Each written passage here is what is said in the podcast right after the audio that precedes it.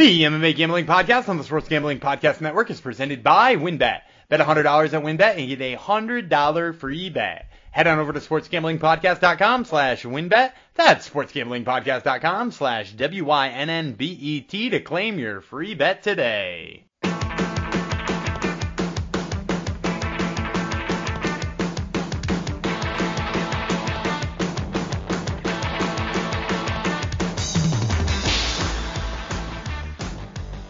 Howdy ho, Degenerinos, and welcome to the MMA Gambling Podcast and Sports Gambling Podcast Network, episode 206.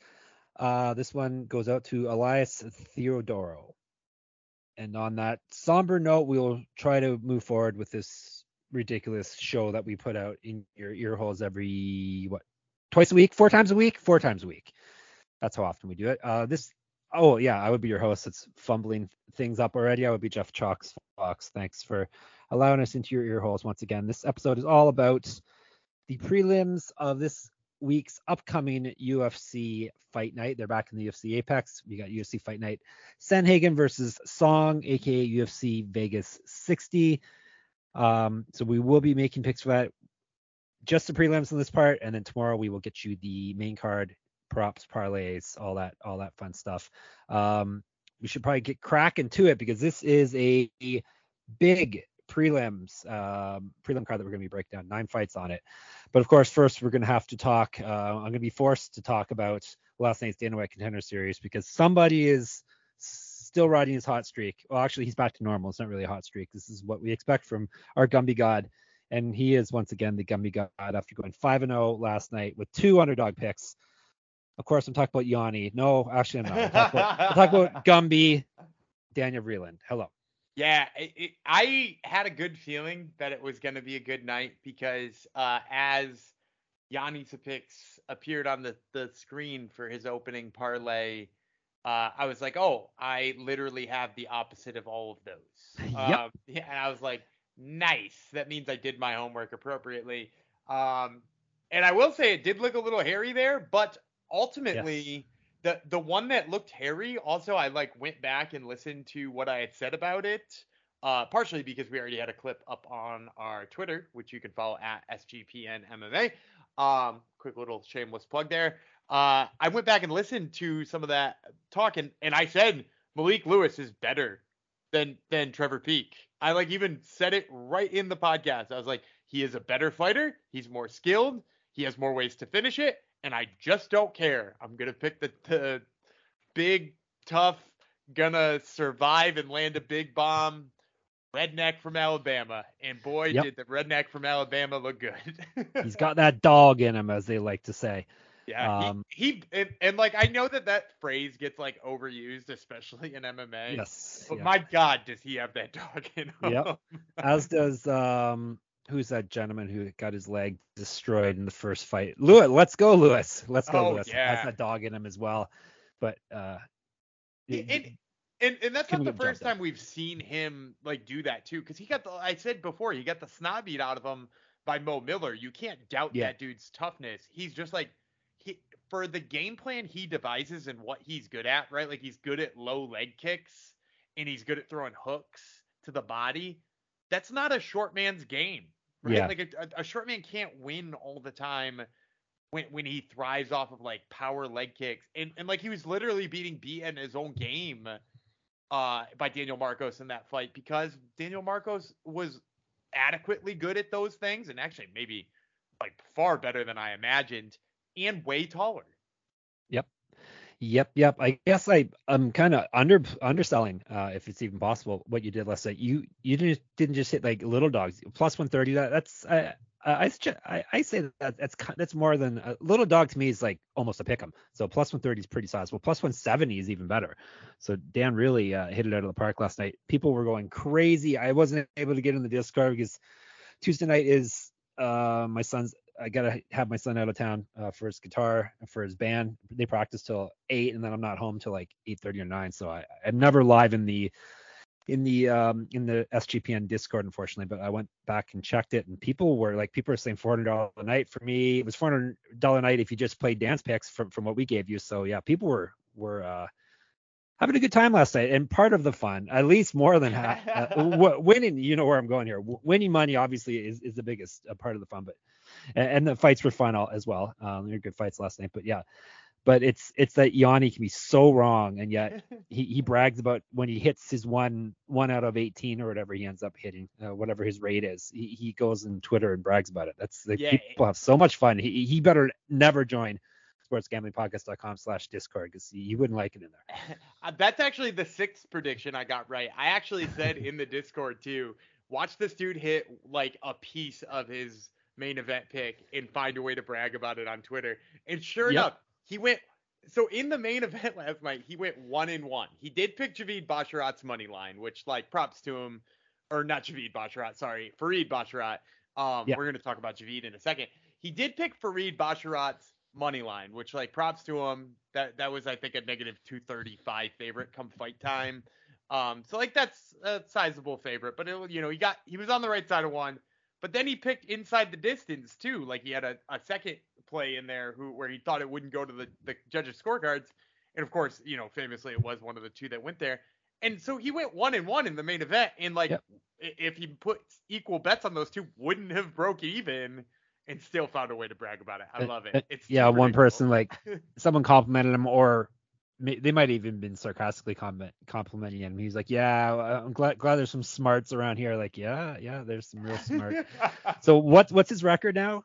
Do we know what his record is this season? Yeah, so I, I saw it from uh, F- Fight Ghost is a account on Twitter that I follow. It's usually pretty trustworthy, so I I don't I don't think they were misleading us. If you listen to the show Fight Ghost, let me know how, uh, all of your research and work you've done. You can you can DM us. But at one point going into the main event, they said he was five for his last 28. Yep. So if he so if he put two bets down in the main event, that puts him at and, and went one and one. That would put him at six for his last 30 picks. So he's six and 24 uh, out of his last 30. That's a really good hit rate, and uh, And- we know at- at least most of those are probably like we know at least one of them is a pretty big favorite. Well, Bashar no. was was a pretty sizable favorite. But but but Basharat is actually probably the lesser Yeah. of the one uh compared to because the the week before he he did hit a couple in the main event the week before. Obviously that's his his new favorite bragging point right in that Petrino Bellato fight. But he also one of the ones he liked was the money line on Teresa Blaza last week, which was like negative 640. So like oh, you know like you're winning a buck you know a buck 19 or something like that on a ten dollar bet. Yeah, so he, he and Daniel Cormier are are laughing all over the bank, I guess, right? Yeah, it was nice to finally have uh have uh Paul Felder in there because Yes. despite the fact that Paul Felder still has to cue him up all the time, which seems criminal that he should do that. Um he did find a way to like not kiss Yanni's ass, which was uh much much appreciated. Yeah, that, that was kind of kind of the dream team last night. Uh, Laura, him, and uh, Brendan Fitzgerald. That, that's that's that's my preferred uh team for for contender series. Yeah, I could I could alternate the play-by-play guy. Like I I, Yeah. I like Fitzgerald. I do like Jon Anik. Uh, Yeah, of course. And, and I I really He's too like important for that show, though. Yeah, I really like John Gooden too. I wish there was Yep. more John Gooden in Yeah. my life. So like The, pa- any of the those, pandemic really screwed that guy over. yeah, any of those three would would be a fine play-by-play. But I- I think you're right. Other than that, for just like the color pair, I think Fitzgerald and, and Sanko were my my go-tos. Yep. So anyhow, it was good night of fights too. Um, I ended up watching it this morning, but it was yeah. I and then as all the picks were coming in, I'm like, oh boy, Gumby did good. He did even better than 401. He did five and zero. Um, but because I am jealous and a bit, and a bit of a dick, I will mention that you're almost you're almost uh, out of the red and into the black now, Dan. You're only down about 60 bucks now on, on the uh, on the season for contender series. So great job. Yeah, and and really, if you just eliminate those two weeks in the middle, It was it was just well yeah the second week you didn't do good but yeah basically so the last three weeks we were talking 12 and two and up um 380 about 800 bucks yeah, yeah. so you you were in quite a hole you lost 500 bucks in one week that that kind of hurts I here's a fun fact too. I posted uh, the the article I wrote that gave the written breakdown uh, of our podcast, Yeah. and I posted it on uh, Reddit so that people people could check it out. And I so I post on Yeah. Reddit like I don't know once a month just to get an article out that I think is pretty good. For some reason, I posted this one. Uh, felt pretty good about it, and I have like 10 followers on Reddit now, which I didn't know followers are a thing on. Reddit. Do you, do you know people Yeah. follow follow you on Yeah, Reddit? I, I I, uh, yeah, people follow me. I, I did I didn't even know that. So uh, and they were all uh, they're all jazzed for next week. So uh, there you go. there Pressure's go. on again though. I'm, I'm okay with the pressure. I just put up a five and zero week. I, I can. I can mess up a little bit next week. All right, if you say so. All right, I, I said we have a bunch of fights to break down, but obviously we had we had fun. We had to talk about firsthand. So let's uh, let me tell you about some of our sponsors, then we'll jump into. Um, like I said, we got nine fights on the prelims to break down. I'm to tell you about WynnBET first. Thinking of joining WynnBET now is the perfect time. New customers who bet $100 get a $100 free bet. Plus, the WynnBET Casino is always open 24 hours a day, where you can get 100% deposit bonus up to 100 bucks, a thousand bucks. Excuse me, 100% deposit bonus up to a thousand bucks. Wow. Plus, WynnBET has their own same game parlay feature. Just click on the game you like, select build your own bet, and start building a monster parlay, a Hungry Man Jong style parlay. So much to choose from, and all you have to do is head over to sportsgamblingpodcast.com slash winbet so they know that we sent you. That's sportsgamblingpodcast.com slash W-I-N-N-B-E-T. Just claim your free bet today. Offer subject to change. Terms and conditions at winbet.com. Must be 21 or older and present in the state where play through WynnBET is available. If you or someone you know has a gambling problem, call 1-800-522-4700. Speaking of Hungry Man John, you were so, I, I was thinking the other day, you were so close to hitting that 15 to 1 or whatever it was last week. Yeah, because I had the uh, Irene Aldana Yeah. And and Johan Lainese looked. I mean, I guess he just didn't have the. Oh, was it him? I was thinking it was. I was I was thinking it was um what's his name? Um yeah okay it was Lion AC you're right. I was thinking it was Jelton. Yeah Jelton via key, uh, TKO but no okay I gotcha. But Oh, that, uh, that one, he landed hard in that fight. Yeah. He just didn't. He didn't throw enough to, Yep. to actually get it. So. Yeah, uh, this is the week. This is the week he's going to hit it, but not in this podcast. That, that'll be on tomorrow's. All right, I'm going to tell you about Elias Sports Bureau now. Football fans, the NFL regular season is finally here, and it's week two kicks off, and you get ready to place your bets or lock in your fantasy team. You need to check out the Elias Game Plan app, the ultimate sports betting and fantasy companion for the NFL, NBA, and MLB that has everything you need to get a competitive advantage. Elias Game Plan is the only sports app from the most trusted name in sports stats, the Elias Sports Bureau official statisticians of U.S. pro sports leagues, including the NFL. Their app lets you access team and player stats, head-to-head team comparisons, and Elias key insights from the renowned research team. This app really is your one-stop shop for player news and league-validated player stats and team records, expert game analysis for betting fantasy lineups each week, and showing off your superior sports knowledge to your friends and coworkers. And new features are available all the time, like player injury analysis and player impact reports, which can be huge when it comes to betting and fantasy tournaments. The Elias Insights help me and you, if you get it, know that my game strategy is backed by numbers, not just my intuition. I'm all about making making uh, picks based on numbers. Except this, you'll see. I, I, I think I have a few picks here that aren't uh, coming up that aren't quite. There are more intuition than numbers, but nonetheless, here's your call to action for Elias. NFL season is here, so don't wait. Download the Elias Game Plan app today. That's E L I A S. And right now, I have a special offer. When you subscribe, get a 14-day free trial off a monthly subscription plan, but only if you use my promo code SGPN. Find the Elias Game Plan app in the App Store or Play Store today and use my promo code SGPN. And if you watch football, you need Fubo TV. Fubo TV gives you complete coverage of college and pro football with NFL Red Zone plus games in 4K at, no extra charge. Over a thou- 100 channels, I almost gave you a thousand channels. No, you only get 100 channels of live sports and entertainment for a fraction of the price of cable. Watch on all your devices and never miss a game or an episode of your favorite shows with the included cloud-based DVR. Plus, there's no contract, no commitment, and you can cancel at any time.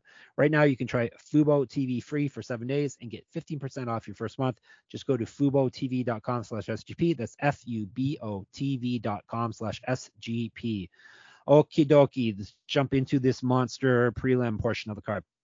UFC Fight Night, Sandhagen versus Song. Like I said, UFC Vegas 60. You'll probably see it called, at least on sportsgamblingpodcast.com. My article is already up there with my picks. Dan has admitted to reading my picks. I wonder how how many of those picks that he read about he has changed his mind on. We shall see. Uh, it's going yeah, down this. zero. I've changed my mind on, but a couple of them I was surprised about. We Yeah, we could tease I was too. Here. I was too.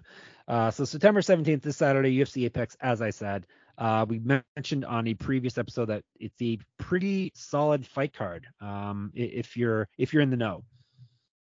Yeah, I, I think so. I, I think this is. I mean, there are a lot of people who I really like on this fight card.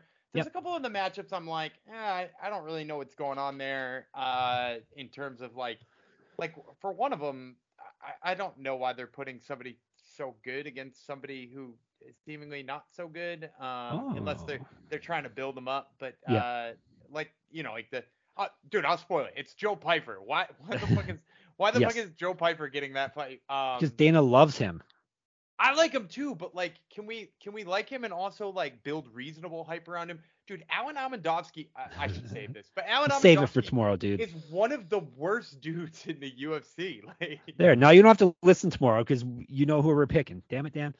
all right, we we spoiled that Joe Pyfer Yeah. pick. We did. All right. Uh, ESPN Plus, 4 p.m. Eastern is the start of the prelims, and we're going to start with lightweights. Nicolas Motta versus Cameron Van Camp. As I get my spreadsheet to the right page, here we go. I'm going to tell you about Van Camp first. Jumpman is his nickname. He's 15 6 and 1 with one no contest, four knockouts, nine submissions. So he is a finisher. He's been knocked out twice, submitted once. 0 1 the UFC, got knocked out. Uh, both these guys I was going to mention up top, very, very tough um, debuts in the UFC. Van Camp had Andre Fialho, and Motta had Jim Miller. So they were really thrown in uh, in the deep end. Um, all right, so yes, Van Camp was knocked out by Fialho, but he did out- outstrike him in that bout leading up to there, at least total strikes uh, before he got knocked out in the first round. He's got multiple regional championships on his. Mantle. Does he have a mantle? Do you know, Dan? I, I don't know who has. Have you ever talked to him? I'm actually really close to a mantle right now. Are you? Yeah. Do you have any regional championships on your mantle? No, I don't. I I've got some tools weirdly on the mantle instead. I do have a, a regional grappling championship. But that, that that's not the same. It should be on your mantle. Is Yeah, it? should- I mean, it's not. It should be. It should be. Uh, like Van Camp has all of his on there. Uh, he used to fight at welterweight, Mr. Van Camp. He's five inches taller than Motta. He's got four inches reach on him. Uh, based off their what, based off his one UFC fight, he's 2.6 times more active landing strikes. But I've discovered that the more active striker just uh, doesn't necessarily win uh, more often than not. I think when I was tracking the stats, it was barely above 50%, so I stopped tracking it. But I still give you that info if you are interested. Um, his strike differential, this is something that, that is at least 60% accurate in picking a winner. He outstrikes his UFC opponents by 0.77 strikes per minute, so he's in the positive there. He's at plus 200.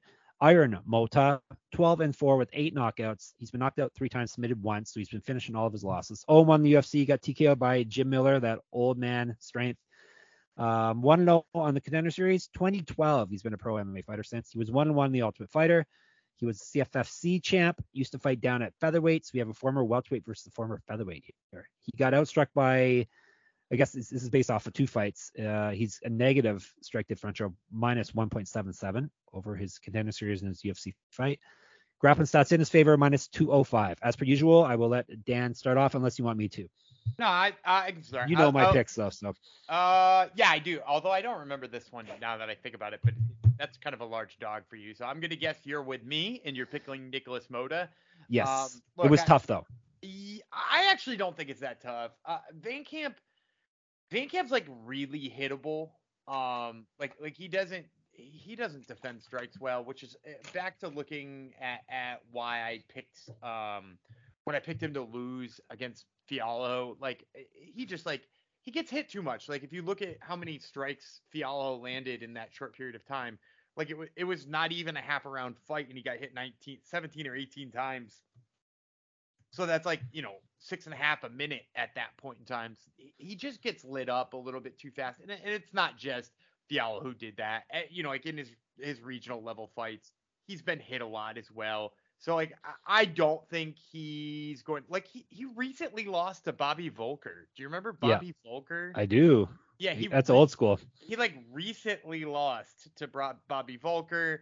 Um, you know, he like badly got outworked by Austin Hubbard. Like just like the guys you see on his resume are like guys who probably shouldn't be beating you if you're UFC caliber. Whereas like Motta, if he lands his hands, like he can knock anybody out. He knocked out Joe Solecki way back when. So I, just think Nicolas Motta has got too much power. Van Camp's too hittable. I'm going Motta here.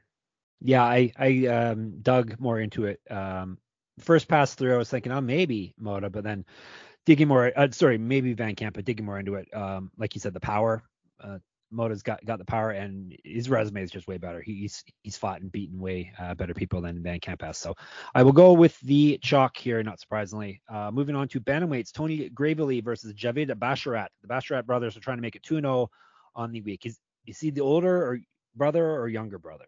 Javid. Uh, Javid is the older Javid's brother. Older? Okay. For Farid, the one who just won, is younger by I believe two years.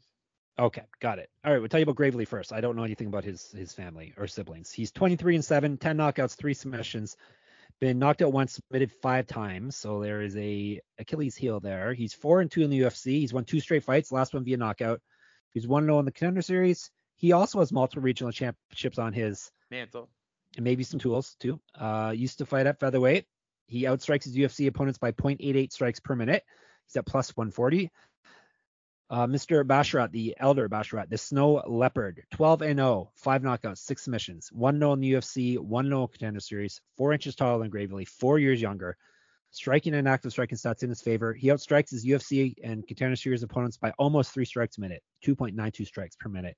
Grappling stats are well in his favor over Gravely, minus 150. Um, I will be going with Basharat. He is uh, legit um, he's got the well-rounded game, high IQ. Uh, just Jong is big on the Basharat brothers IQs. Um, he he loves himself a high IQ fighter, but yeah, Basharat Gravely has I think he's he's at least surprised me as of late. I can't remember if you were picking with him or against him as well, but yeah, he's he's turned it on as of late. But I think Basharat's just going to be too much for him. So give me a Javid.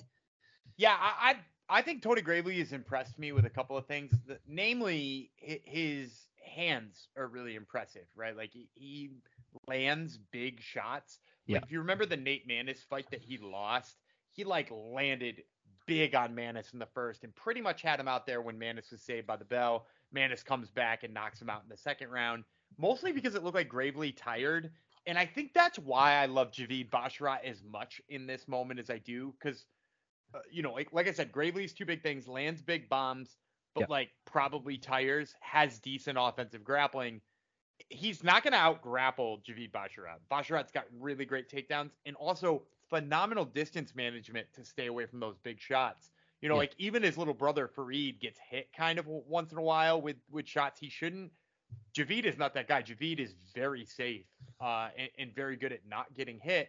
And and not for anything, while Tony Gravely is good offensively wrestling, he has some weakness in defense defending the takedowns. Like that's why if you remember back to when Brett Johns beat him, dude, Brett Johns dominated him on the mats. Like really, really, really badly. I think Basharat can do the same thing here, but I also think he can just pick him apart on the feet and just absolutely wear Gravely out. So yeah, I, I think Basharat all day here, and I think that money line needs to be way higher than it is. Like that, that ought to be I, I think that ought to be negative 220, 230, you know, quite a bit higher than negative 150. Stop saying that quiet. It, eh, or, or, unless you've already put all your money on it, then in which case, by all means. But yeah, after this podcast drops, the number will certainly soar. So everybody get in on that. All right, before we move on, uh, so far both playing the chalk. Uh, I'm going to tell you about No House Advantage. No House Advantage is changing the game by offering the most dynamic fantasy sports platform available today Play in pick'em contests versus other people for the shot at winning $250,000 plus in cash. So even more than that. Download the app, choose a contest, select your player props, earn points for correct picks, and climb the leaderboard for your shot to win big money every day. You can also test your skills versus the house and 20 times your entry if you hit all your picks. Bet on up to five player prop over unders or individual player matchups across every major sports league, including NFL, NBA, MLB, PGA, MMA, hey, that's us, and NASCAR. Set up now with promo code SGPN at nohouseadvantage.com or download the app to get a first deposit match up to 25 bucks. Make sure to check out No House Advantage today and experience daily force, daily fantasy sports redefined because it's not just how you play, but also where you play. You don't want to miss out on this. PromoGuy.us is the best place to go if you're interested in plus EV betting strategies and making consistent profits from sports betting. They've got daily updates on odds boosts and huge cash bonuses from all the major sports books. The bet tracker shows an average ROI of 25%, and they got a VIP Discord group that puts an even deeper plus EV analytics right at your fingertip. I got to say, we've been looking at their daily promo updates, and they are some of the most informative in the game. They don't simply tell you what team is probable to win, but where you'll get the best odds and how to track down and cash in big on constantly changing promotions. If you're not already using mathematical models to help you with your picks, you're missing out on an insanely valuable tool. And the best part of all is that Promo Guy is run by a small team of passionate sports fans dedicated to building a well-informed, better betting community. Go to promoguy.us and check out their 100% tracked, transparent, and proven method for betting smarter. Once again, that's promoguy.us. You get consistency, and consistency consistency gives you profit. Now on to Sleeper. Sleeper is the fastest growing fantasy platform today with millions of players. You probably already have a fantasy league on there. The SGPN gang use it for theirs. It's a game changing product like anything else in the industry. And now you can win on Sleeper by playing the new over under game. They have over unders integrated right into fantasy, the first sports game built into the fantasy experience. Not only can you enter a contest via over under itself, but you can also do so through your fantasy league's matchup screen. For example, Patrick Mahomes is your starting fantasy quarterback, such as Gumby. And not only do you think you're going to win your fantasy matchup this week, did you win, Gumby? I did. Better yes. by by decimal points, not even a full point. Hey, hey, that's all. A win is a win. But you we we were also confident that Mahomes was going to hit over 250 passing yards line, which he did, correct? Yeah, he big almost doubled it, damn near. exactly. If you pick correctly on things such as that, you can win anywhere from two times over 20 times the money you put in. The main reason I'm excited about over under on Sleeper is that it's the only app where I can join my buddies' contests and play together. It's got a building group chat where I can see and copy my friends' picks with a tap of a button. It's insanely fun to write it out together. Not only, only do they have NFL, but they also have college football player props. Stop what you're doing and download Sleeper now to play their new over-under game. Have fun with your friends and make some money. On your mobile phone, join our listener group on Sleeper at sleeper.com slash SGP and Sleeper will automatically match your first deposit up to 800 bucks. Promo code SGP. Again, go to sleeper.com slash SGP and you'll get a hundred dollar match on your first deposit. Terms and conditions apply. See Sleeper's terms of use for details. All right, let's get rolling again. Women's flyweight, Maria Agapova versus Jillian Robertson. Um, first of all, I suggest everyone listen to Dan's Top Turtle MMA podcast where he interviews Maria Agapova this week right off the top of the show. Um, interesting interview, I guess you could say, quote unquote interesting. It's she, uh, she's she's always a, a wild time. First, she's a wild time, and she uh, she gives out. She says she has a knee injury headed into this fight, and not not just a knee injury, a knee injury that requires surgery. Yes, yes, and yeah, and she's spending all her time being a bouncer, and yeah, so listen to that for sure. Um, we have her listed as Demon Slayer, but uh, she said on your podcast she's going to change her nickname, I think, right? Yes, I believe she said it should now be called fucking bouncer. Yes. So I don't know if the UFC will go with that, but but perhaps we'll see. Um, anything goes in this podcast, so we we shall say it. All right, Agapova is 10 and 3, three knockouts, five submissions. She's been knocked out once, submitted once. Two and two in the UFC. She's got win, loss, win, loss. She got subbed by Marina Moroz in a grudge match in her last fight. She was 2 0 on Invicta before this, 0 1 on the contender series, two beat her on contender series. Do you remember? Uh, Tracy Cortez. Okay, right, right, right. Yep. Uh, she got an inch of height on Robertson, five inches of reach, two years younger. Striking stats in her favor, and she's almost two times more active landing strikes, 1.9 to be exact. She outstrikes her UFC opponents by 0.19 strikes per minute. Plus 125 is the number on her. Jillian Robertson, the Savage, she is a Canadian, even though I think she grew up in Florida, or at least um, her past what decades uh, past few decades have been in Florida at least. Uh, she is 10 and 7, one knockout, seven submissions. Did I mention she's a savage? She is a savage as well. She's been knocked out once, submitted once, so she's pretty durable. Uh, seven and five in the UFC. She's only won one of her last four, however, including losing her last fight. She's fight up at lightweight. She has missed weight in the past. Did I say she used to? She, she, never fought at lightweight. I put that she's fight at lightweight. She's fight at strawweight. That is more like it. She's fight at strawweight, and she was missing weight there, so now she's at flyweight. Um, she's 0-1 the contender series. Do you know who she lost to? On contender series? Yeah, I've heard listed as 0-1 contender. Was she on no, contender series? No, she was on the Ultimate Fighter. Tough. She, yes, 0-1 and tough. To, she lost to Barb Honchak on on tough. I remember that. Go. Boy, this is some flawed data here, right? Flawed, flawed. All right. Uh, what else can I tell you? She does get outstruck in the UFC by her opponents by point three nine strikes per minute. She's at minus 138. We shall go to Mr. Gumby. Yeah, I'm going with Jillian Robertson here. Um, As of the interview or not? I'm not gonna say entirely because of the interview. I, I was up in the air like 50-50 before the interview, and and to be honest, just like the grappling defense of Maria Agapova already worried me. You know, because like I, I don't think of Marina Moroz as some kind of like wizard on the mat. In in No. fact, if you if you go back and look at Marina Moroz takedown accuracy in her career, it's 22%, um, which is not good. No. And, and she she scored multiple takedowns on on Maria Agapova and then subbed her, uh, which is is not good. Uh, that that's a really bad sign for me. So already I was kind of like, ah, I don't know. And then I remembered that Agapova had said, you know, part of it was because of a knee injury. It was hard for her to get up. And I was like, oh, well, you know, if that's better, maybe I give her a chance on the feet. But then she revealed in that interview that, like, the knee injury is still there. She still needs surgery. And, like, don't get me wrong, I, you know, I if she's going through a training camp and could get medically cleared, you know, her knee isn't, you know, destroyed to the point of no return, but like it's also probably at the point where she shouldn't be fighting on it. You know what I mean? And she she she's not going to be 100% herself. And up against somebody whose ground game is so much better than Marina Moroz, right? We we can all agree Jillian Robertson not the striker Marina Moroz is, but like way way way better on the mat than Marina Moroz is. I just think we get to see the Jillian Robertson trademark throat cuddles here. I I, I think she gets right to Maria, uh, Maria Agapova's back. Yeah, all makes sense. Yet you forgot the most important thing. We we fade Canadians around here, Dan. So I will be fading the Canadian. It it's rough though. Talk like Agapova. I guess I was gonna say her head's not in the right spot, but she's always kind of been like this. So um, I'm counting on she's gonna be a way better striker than Robertson, bad knee or I- not. I, I think so too. I, I definitely agree with you, but I don't know.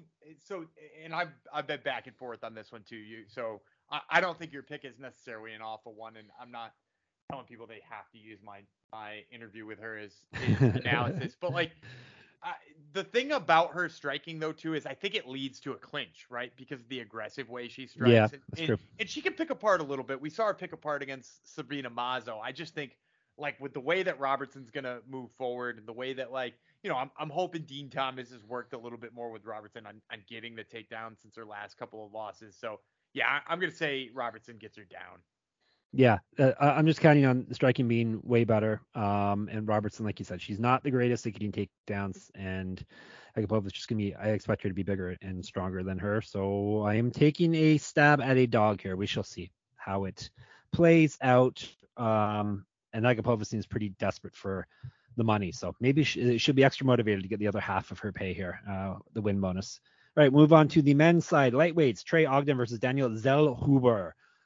Uh, Ogden, the Samurai Ghost, 15 5 with 11 submissions. Do you have a background to his nickname? I don't think you've ever interviewed him, have you? I have interviewed him, but it was when he was Really? on the regional scene, and I I don't think I ever saw that nickname, uh, because it's not on um it, it wasn't on uh Tapology. I, I Okay. think we went over this last time he fought too. Yeah, maybe maybe he's just a, uh, become a ghost recently since you, since you spoke with him because things do happen to people after they speak with you. So, um, all right, I said 15-5, 11 submissions, so we know his path to victory here if if he's going to win. He's been submitted himself three times.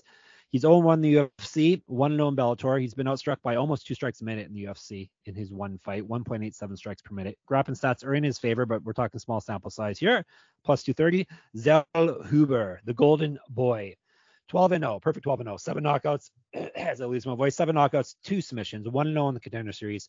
Was a regional champ. Used to fight up at welterweight.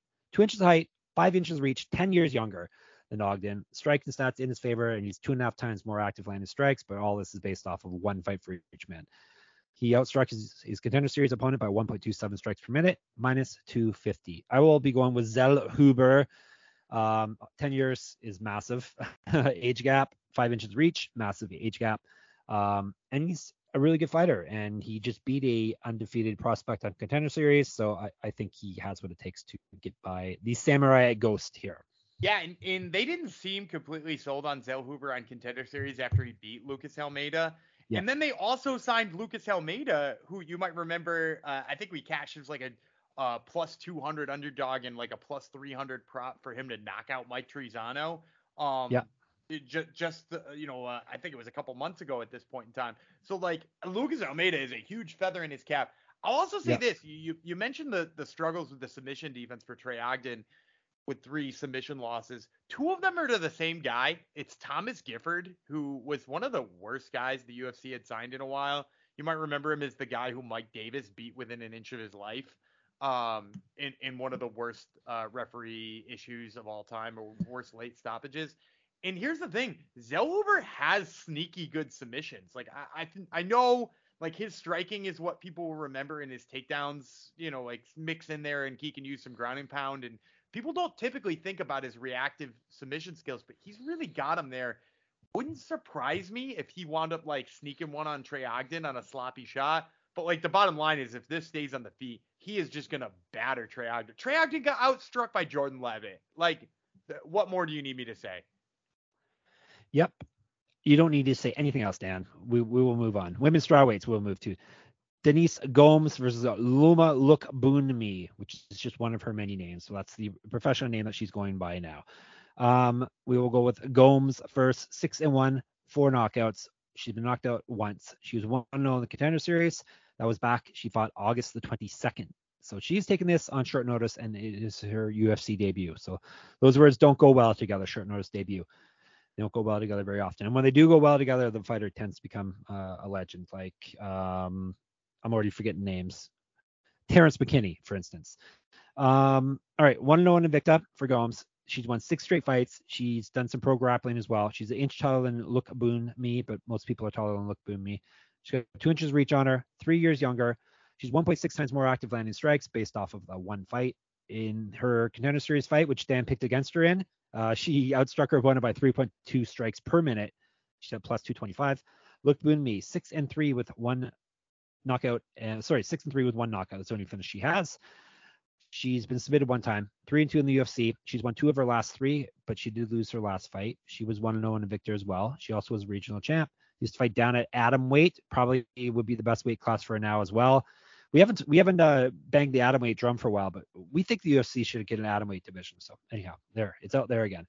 She also has done some pro grappling. She's got oh sorry, she hasn't done grappling. She has grappling stats in her favor though. Um, she outstrikes her UFC opponents by 1.6 strikes per minute. Uh, she was a professional Muay Thai kickboxer, all that, all that good stuff in the past. Minus 225 is the number on her, and I believe it's over to you.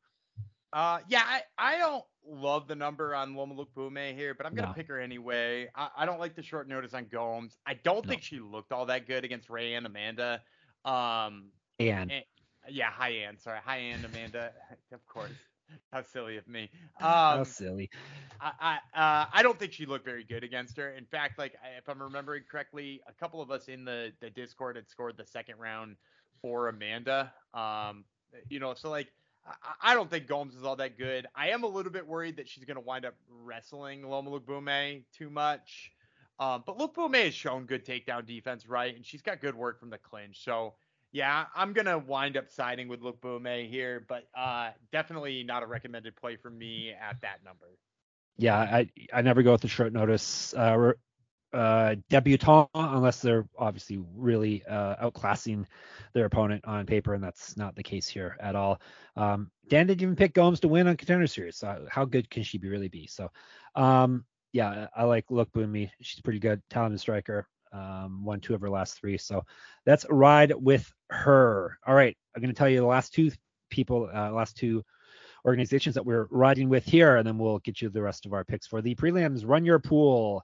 Introducing RYP VIP, a brand new subscription service from Run Your Pool that helps you get an extra edge against the books, plus exclusive access to real money pools. Entry to our exclusive week one and week two pools with guaranteed 5,000 payouts as well as our season long pool with a guaranteed $100,000 payout. Get access to exclusive data to help with your weekly game picks, premium content like in depth depth guides for how to dominate your pools, and exclusive swag. We all love exclusive swag. The top line here is that if you're a serious sports fan, use code SGPNVIP at runyourpool.com slash VIP and get 50% off of your first month of Run Your Pool VIP. That's code SGPN VIP at runyourpool.com slash VIP. And finally, Odds Trader. What is Odds Trader? You may ask if you're not in the know. Odds Trader is a place to compare odds from all major sports books. You also compare the different sign-up codes and promotions from sportsbooks to get the best deal. The app also provides player statistics, key game stats, injury reports, and projected game game day weather for bettors to make the most informed bets possible. It also has a bet tracker so bettors can keep records of all your games and betting activity. Go to oddstrader.com slash blue wire. Oddstrader, the number one site for all your game day bets. Okay, what shall we move on to now? Let's move on to another women's fight. They're loading this one up with uh, female fighters, which is always fun. Um, Elisa prelims have three of them on it. This is women's bantamweight. Aspen Ladd versus Sarah McMahon is penciled in, very light pencil, right? That this Yeah, match is going to happen. the lightest of pencils. The and actually pencil pencil in the the weight class too while you're at. True. Maybe invisible ink. It may end up uh, being. We shall see. Um, let's tell you about Sarah McMahon first. 13 and 6, one knockout, five submissions. She's been knocked out once, submitted four times. Seven and six in the UFC. She's gone win lost win over her last three fights. She did win her last fight. She also was 1 0 in Invicta. We got a 1 0 in Invicta streak. There's three straight fighters here. 2011, she's been a pro MMA fighter since. Before that, oh, she was just an Olympic silver medalist in in uh, wrestling. She also is a grappling champion. She outstrikes her UFC opponents by 0.34 strikes per minute, plus 123, the number on her. Aspen Ladd, 9 and 3, six knockouts, one submission. She's been knocked out once. 4 and 3 in the UFC. However, she's lost two straight, only won one of her last four. Used to fight at featherweight, used to fight at flyweight. Can't imagine her at flyweight now. Um, she's missed weight multiple times, and not just missed weight, didn't make it to the scale sometimes, and didn't make it to fights sometimes. It's been interesting. Uh, she was 5 0 in Invicta. She's 15 years younger than McMahon. Is this the biggest age gap we've had? I think it may be. in a long time at least. 15 is huge. Um, striking stats in her favor, and she's 1.7 times more active landing strikes. However, she's been outstruck in her fights by her opponents by 0.87 strikes per minute, minus 125 the number here. Jeff, surprise, surprise, is going a dog here, Sarah McMahon. I just I can't trust Aspen Ladd anymore. Um, not just with the weight cutting, obviously is the one hurdle. Whether she'll make weight, um, what she'll look like uh, after she makes weight, that type of thing. Um, and then she's just the disinterest in the cage the past few fights. Like she's just seems lost in there. I I can't. She's got she's got no intent. Yeah, That, that that's the answer. Is like she Yeah. she doesn't seem she she almost has the SGP Johnny Walker before last performance kind of feel to him in the cage where she's just like I, I think I'm winning everything and I don't care to like put a stamp on it. And, and Yeah. for that exact reason, I'm also going with Sarah McMahon here. As there you go. And Yeah. McMahon's going to be. Uh, Aspen kind of likes to, you know, be the strong, stronger fighter, be physical in there, and that's not going to happen with with uh, McMahon. She's not going to bully her around. Yeah, and I would say this too. Like if we're if we're looking back at recent fights for like good examples of what they look like, Aspen Ladd hasn't looked good in three years. Like legitimately hasn't looked good in three years. You'd have to find the Yana Kunitskaya fight in December of 2019 to find a fight where like you were like, oh, she had some good moments in there. Like she didn't have any good moments in the Norma Dumont fight. She didn't have any good moments in the Raquel Pennington fight. And granted, are, are Norma Dumont and Raquel Pennington better than Sarah McMahon? Pro- probably, but like not by like you know large degrees, right? Like Sarah McMahon's right there in the conversation. And I'd say this: Sarah McMahon looked phenomenal against Karol Rosa. Um, in, in her grappling. Hosa. Hosa, sorry, Carol Hosa. You're, you're in with those hard R's today, so well done.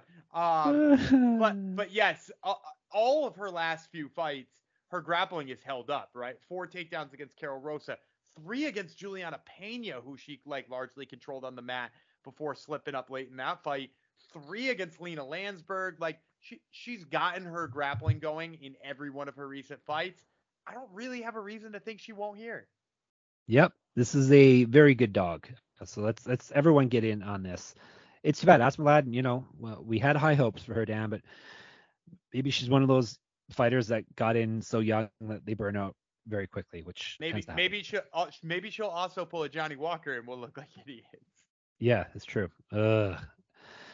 She has to change change uh, fight camps first though for that to happen. So all right, two more fights left. Welterweights, Trevin Giles versus Louis Cosce. Cosce, the monster. He's seven and one, five knockouts, two submissions. So he's finished all of his opponents, and he's been finishing his one loss. He got knocked out in that fight. 0-1 in the UFC. That was the fight he got knocked out. He's not fought since November of 2020. He was 1 0 in the contender series. He's three years younger than Giles. He's almost three times more active landed strikes, 2.7 to be exact. He has been outstruck though over his two fights in the Octagon and Contender Series, one by 1.08 strikes per minute. He's at plus 182. Trevin the Problem Giles, 14 and 4, six knockouts, five submissions. He's been knocked out twice, submitted twice. So he's been finished in all of his losses. He's 5 and 4 in the UFC. He's been finished in his last two fights via knockout or TKO. Used to fight at middleweight, used to fight at light heavyweight. Three inches height, three inches reach on Cosce. Striking stats in his favor. He outstrikes his UFC opponents by 0.89 strikes per minute. Grappling stats as well are in his favor. He's at minus 200. Go ahead. I'm gonna go dog here uh, for a second time in a row. Really? Louis Cosce. Yeah. Uh, look for a couple of reasons. Number one, uh, and and perhaps the biggest one here, I, really think Trevin Giles has an issue with getting knocked out. Um, and, That's and the think, problem. Yeah, it, like, and don't get me wrong, the last two guys who have knocked him out are beasts. Like, he got knocked out by Dricus Du Plessis and Michael Morales, uh, who Yeah. are, are are just you know phenomenal. But like Roman Dolidze hit him hard enough to like kind of wobble him. Um, he got hit hard by James Krause. And you know, like the other thing too is he's shown he's kind of susceptible to like dealing with wrestlers. Like James Krause took him down. Uh, you know, like Roman Dolidze got him down once. Dricus Du Plessis took him down a couple of times. And Louis Cosce is a good wrestler. And then the other thing I will say too about Cosce is he hits really freaking hard. Like I, I know if you look back, his his lone fight in the UFC is a loss to Sasha Palatnikov, who isn't even in the UFC anymore. But if you remember that fight too, he pretty much didn't win it because he tagged Palatnikov like 45 seconds into the fight, gassed himself entirely out in that first round, not getting the win. And then at the end of the day, like Palatnikov just like kind of took over. So like you can, you know, sort of give the win there to Palatnikov's durability because Cosce, I mean, he knocked out Victor Reyna on the contender series. I, I don't think Trevin Giles takes the big punch here. And even if he does, I, I think Cosce can wind up like tiring him out by controlling him and working the wrestling. So yeah, I, I'm gonna go with Cosce here. I think it's a sleeper underdog pick on this card. Okay, uh, I'm going with Giles, bigger, better striker, and Cosce's been out of the cage for too long, so that's what I'm going against. But Dan just gave you very compelling reasons why he's going with the dog, so there you go. And finally, very nice matchup here uh, to main event the prelims: Damon Jackson versus Pat Sabatini at featherweight. Um, let me see here. Actually, Oh, okay, that, that fight's been moved, so we only have. All right, I thought I thought we had uh, nine fights. We only have eight. So Damon Jackson, Pat Sabatini will be the final fight. That will break it down. Let's get into it. We'll tell you about the Leech, Damon Jackson first. 21 4 and 1 with one no contest. He's been knocked out three times. Uh, sorry, he's knocked out three people. Submitted 15. Uh, he's been knocked out three times. Submitted once. So all of his losses have come via finish. Four two and one with one no contest in the UFC over two stints. However, his since being rehired, he's been four. He's gone four and one, including three straight wins. He was 0-1 on in PFL, one 0 in Bellator. He was the legacy champ for all this. Used to fight at lightweight. 2012, he's been a pro MMA fighter since. Three inches height, one inch of reach on Sabatini. He's one and a half times more active landing strikes. However, he's been outstruck by his UFC opponents by 0.31 strikes per minute. Plus 135, the number on him. Pat Sabatini, seven and 17 and three, two knockouts, 10 submissions. He's been knocked out once. He's 4 0 in the UFC. Uh, he also was a CFFC champ twice. Uh, he's won six straight fights. He's two years younger than Jackson. Striking stats in his favor. He outstrikes his UFC opponents by 0.39 strikes per minute. Grappling stats as well in his favor. He's at minus 180. Um, as I wrote, uh, Jackson, it's hard to go against Jackson the way he's been rolling recently. Um, but I think this is the step up. Too high, too much, um, too far. Pat Sabatini's probably just a bit too a bit too too good for him.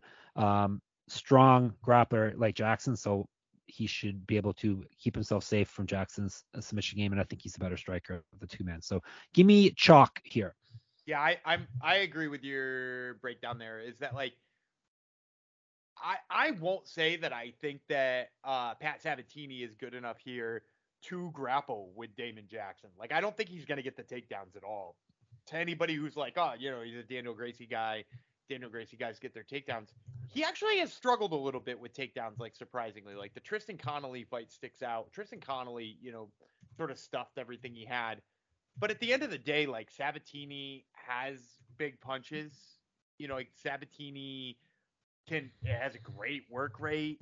Um, you know, he, he hasn't knocked anybody out in the UFC, but he, he knocked people out back in in CFFC, and you know, it's mostly submissions for him, including one of Tony Gravely.